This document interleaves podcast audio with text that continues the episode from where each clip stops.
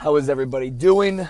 Um, so for this podcast, I want to talk about rent roll. And uh, rent roll is awesome. I literally just got back in the truck. I had to stop at the bank and deposit a check from my uh, my coffee tenant, South End Grind. Shout out to Freddie. Um, and I'll t- and again, here's the thing with rent roll, right? You do not need an over. You don't need a huge facility. You don't need something insane, right? I I'm literally talking to gyms that have thirty-nine hundred square feet. That's not a crazy big facility, right? And then we look at the layout of the facility and we talk about, you know, additional revenue streams, P T, nutrition, individual design, whatever it may be, and we're looking at the layout of the facility. I'm like, what do you do with that extra six hundred square feet over there? Like, oh, that's our ROMWOD area. Like, uh, you.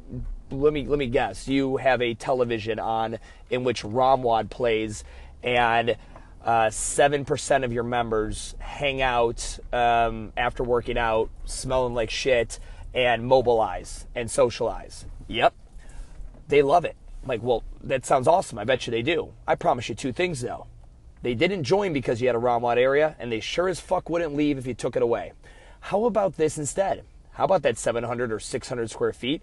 What if you went ahead and invested, you know, some money, threw up some walls and some drywall and, you know, put some electricity in there, and maybe we talked about outfitting it, you know, putting a, a chiro in there, putting a massage, right? What if you didn't do any of that? What if you just took that six hundred square feet, kept it wide open, super bare bones, kind of bootstrapped, and got a massage table and went to your local, um, you know, Massage Envy or one of these kind of really commercial massage places where these individuals probably do have freelance gigs as well.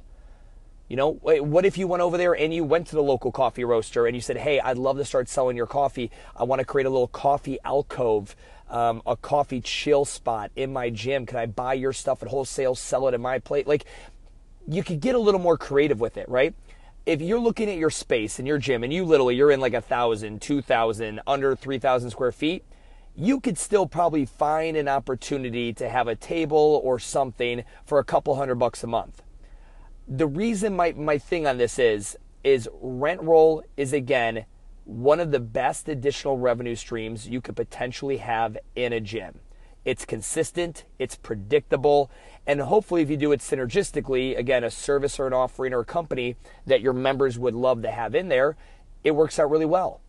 Right? What if you looked and you biz-devved and you searched all the local Etsy's and all the individuals like that are doing e-commerce in your town, and maybe there's somebody who makes t-shirts or apparel, and you say, hey, listen, I've got a retail section. I'm not going to lie. We've got some shirts and some this and that, but it's nothing overly, you know, crazy. I see you have kind of a growing e, you know, e-commerce online store. Would you like to rent some space in my retail? I think a lot of my members would like what you have. I saw you have some yoga pants. You have these really funny kind of, you know, cool, trendy t-shirts. Or you have beanies, and we live in fucking Minnesota, and it's cold as shit. Like, you got, you guys see there's just like creativity here, right? There are plenty of individuals who would love to have access to your clientele and your space. Now, I understand half you guys can literally turn this shit off right now. This might not apply to you, right? You're literally in a bare bones shitty fucking warehouse, unfortunately, right now, and it, there's like nobody who wants to rent your space. That's the case. Grind it out, keep growing, do your thing. You will get better, you will make more money, you will move on to a better building, and when you pick your next building, think about rent roll as a model you want to go with, right? I've got a ten thousand five hundred square foot warehouse. My gym is probably under seven thousand square feet. Why? Because who the fuck needs that big of a gym?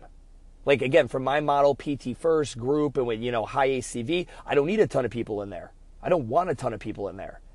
But I now have six hundred square feet for spin studio. I've got five hundred square feet for body work. I've got, you know, you know, Freddie, effectively, the coffee company, is, effect, you know, under one hundred square feet for the coffee shop. And then he, you know, the whole Wi-Fi lounge area um, is his as well.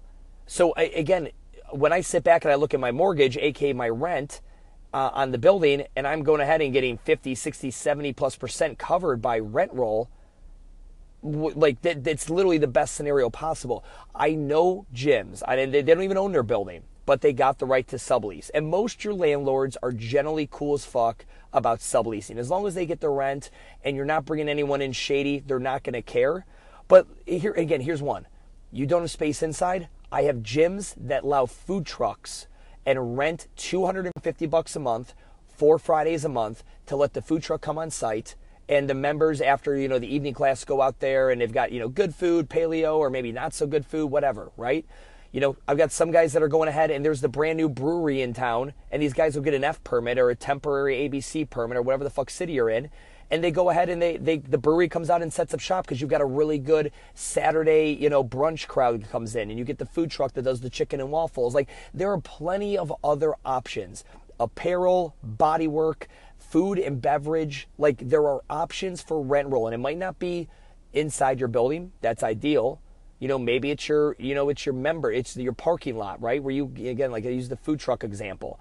We had another guy at one of the gyms I worked at. He owned a mobile detailing company. This dude drove around in a big ass van. He had power washers. He would come and detail the shit out of your car while it was parked. So members would be able to come, like, to our gym. This is at a, a Globo gym I had in Tennessee. And the mobile detailing guy would go ahead, and everyone knew they could have their car detailed, washed, cleaned, whatever, while they worked out. He paid us five hundred dollars a month for that. Like, again, what it takes, it's like, oh, I need a big space and I need to upfit. I don't have the money. Shut the fuck up. You need creativity. You need, like, and I, you need imagination, and you need, like, the work ethic to go out and biz dev with people. So this is the whole topic of this podcast. Rent roll is the one revenue stream I don't hear enough gym owners talk about, and I will tell you it's the absolute best. My personal training revenue stream is fucking dope. It is literally... It is one of the it's one of the things that makes us our money. Honestly, without that, we're you know we'd be in big trouble. But it's not consistent all the time. It has its ups and downs. It has its costs. I like rent roll ten times more. Give me rent roll over um, any of those revenue streams any day of the week, from a consistency, a profitability, a business cash flow standpoint. You know how nice it is to get you know thousands of dollars in rent income each month. Like that, and again, it could be a couple hundred dollars. Again, it could be like your economics, you know, whatever. Bottom line is you could be making some extra money with rent roll. It's something to look into. Hopefully I inspired a couple of you guys to go ahead and maybe start thinking and powwowing. If I did and it works out, please hit me up. Nothing makes me happier than hearing that some of the bullshit I spit out on podcasts help you guys. So guys, have a great night. Talk to you later.